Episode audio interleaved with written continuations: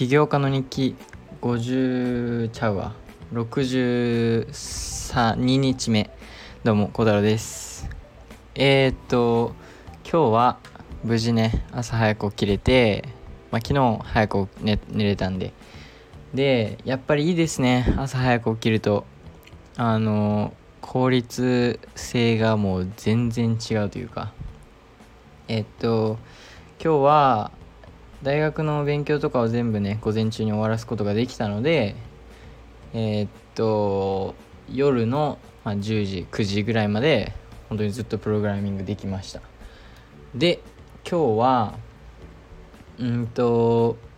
何をしたかと言いますとまずえー、っと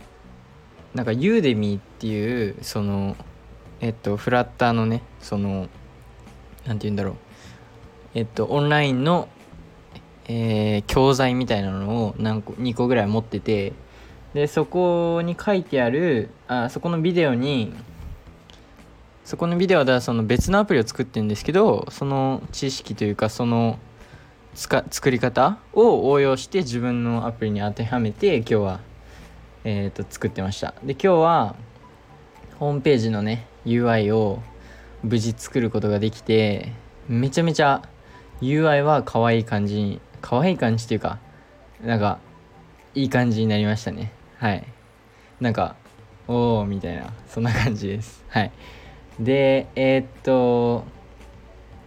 あとその僕のアプリのカラーパレットっていうかそのいろいろあってそのカラーパレットにも例えばパステルカラーだったら、まあ、いろんなカラーのヘックスコードとかがあってそのヘックスコードを、えー、コードにね入れてでまあそれで統一するとかそういうやり方なんですけど多分普通は。えー、っと僕はそのカラーパレットって調べてでいろんなね色のバリエーション持っときたかったんでその5色とかのパレットはやめといて、えー、今25色あるパレットをベースにアプリをね構築してます。で意外とねやっぱりこのパレットっていうのは、うんと、この色たちがうまくいくっていうあれなのでなんかやっぱりいい感じに見えますね。今んとこ。はい。でえー、っとだからまあ色とか足していく時はこのパレットの中から選んでいくっていうスタイルになります。はい。でえー、っと、まあ、コーディングの面では明らかにね慣れてきたのは慣れてきました。そのえっとあと例えば今日ユーデミーの講座あの教材をね見た時も前理解できなかった部分とかもなんかあそういうことだったのかみたいな感じで理解できたりやっぱりその教材通りにやるっていうのも一つの手なんですけど自分がその作りたいものをゼロから作ってでもいろいろ調べてやってってた方が確実にその学ぶスピードっていうのはやっぱり速いですね。速いしこっちの方が絶対いい経験だしっていうふうには思いました。やっぱ教材通りに言われた通りにアプリ作ってたらそれまでしかできないのでこれで自分で作ろうとするとその教材以上の機能とかももちろん足したくなるのでそれのやり方を調べたりとか。で、えー、無事いい感じにできてきてます。けどまあまだ言うて UI なんですよ。あで今日あともう一つうまくいったのがそのコードをね綺麗にするじゃないですけど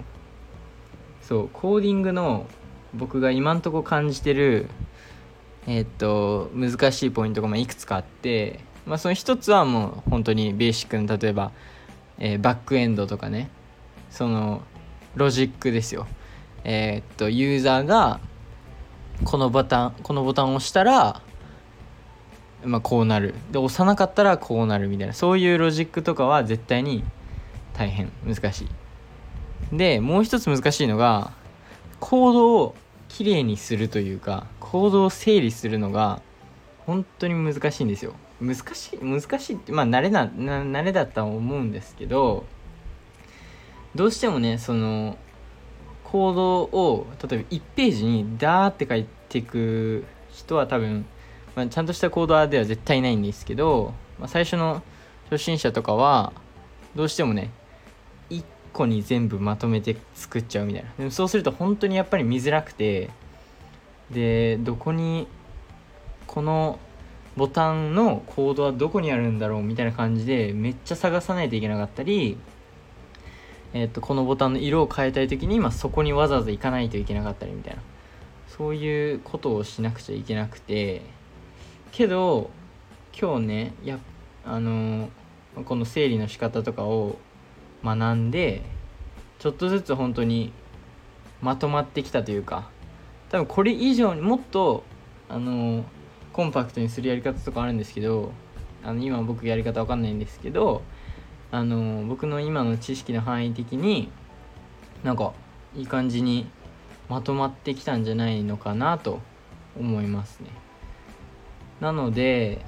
えー、っとまあアプリ開発の方は割と順調ですかね。はい。でやっぱりなんかねめっちゃ集中する日とかは本当に一日が早く感じるというかもう今日なんてもうもう一日終わったの？みたいな感じでそういう日たまにあるんですよ。まあたまにまあたまにあってやっぱりそういう日はいい日ですね。はい。ちゃんと集中できてたっていう。うんとでえー、っとまあ明日とかの予定はとりあえず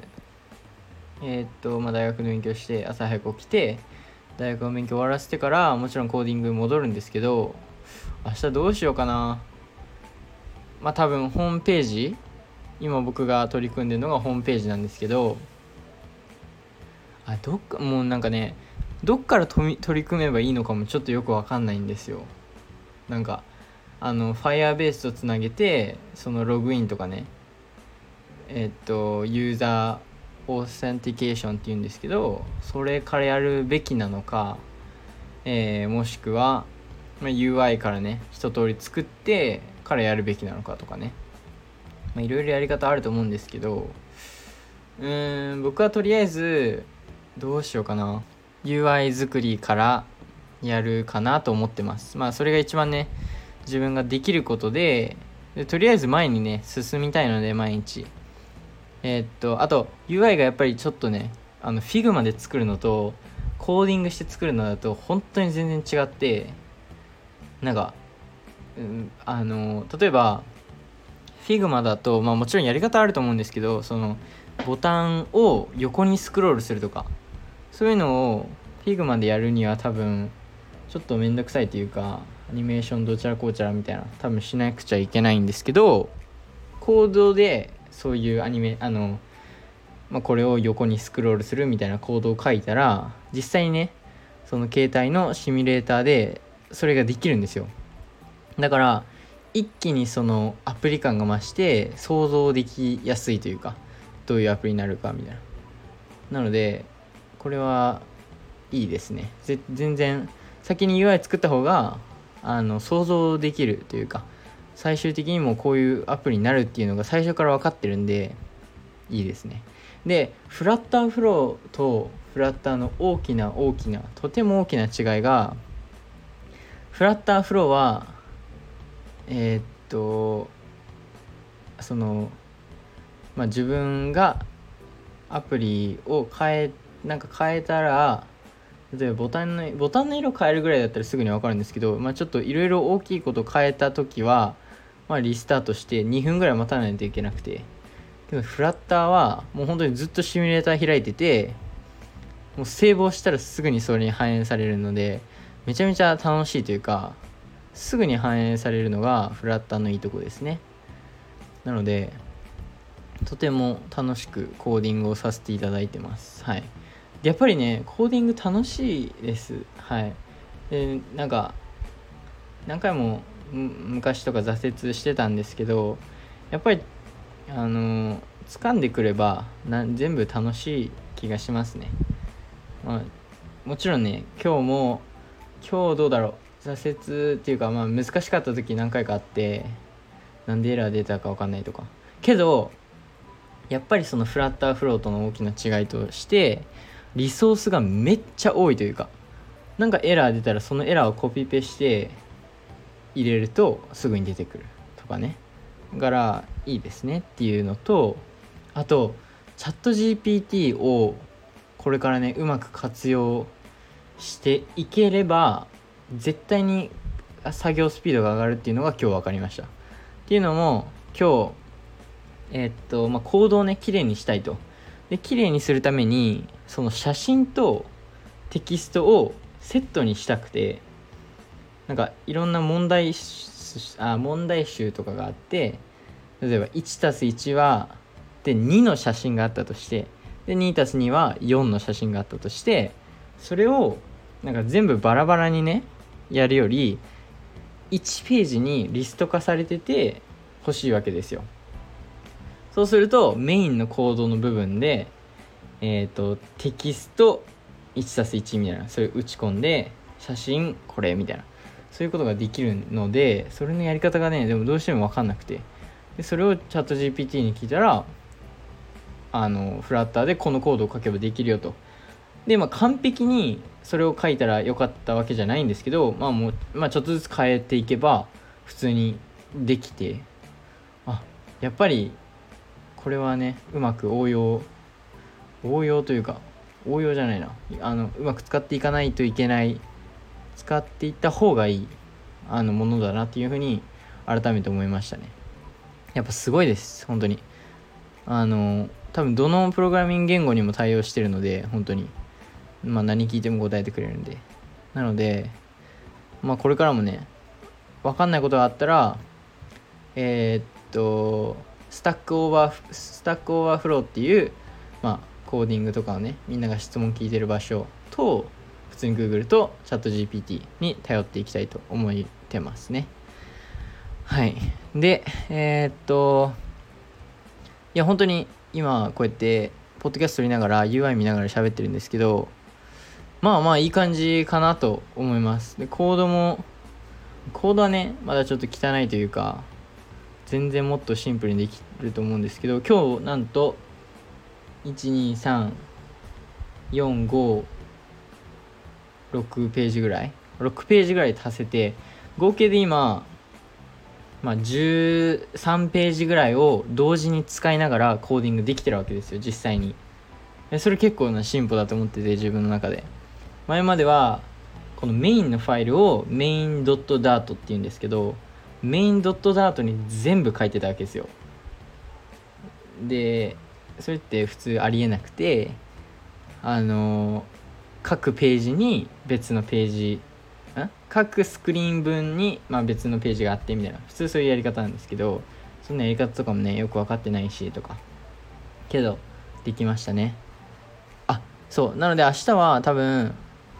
なんか今ボタンがあってボタンが1、2、3、4、5、6個あってその6個のボタンを押したらなんか全部別のページに行くようにしたいんですよ、まあ、別のページじゃないんですけどまあ別のページか。まあまあそういうのを作ったりとか。とりあえず UI, UI ですね最初に。でその後にどんどんえー、っと機能というかこのボタンを押したらこうなるとかそういうことを作っていきたいと思います。でえー、っとそんぐらいですかね。はい。なのでまた明日も頑張っていきます。それではまた明日。バイバイ。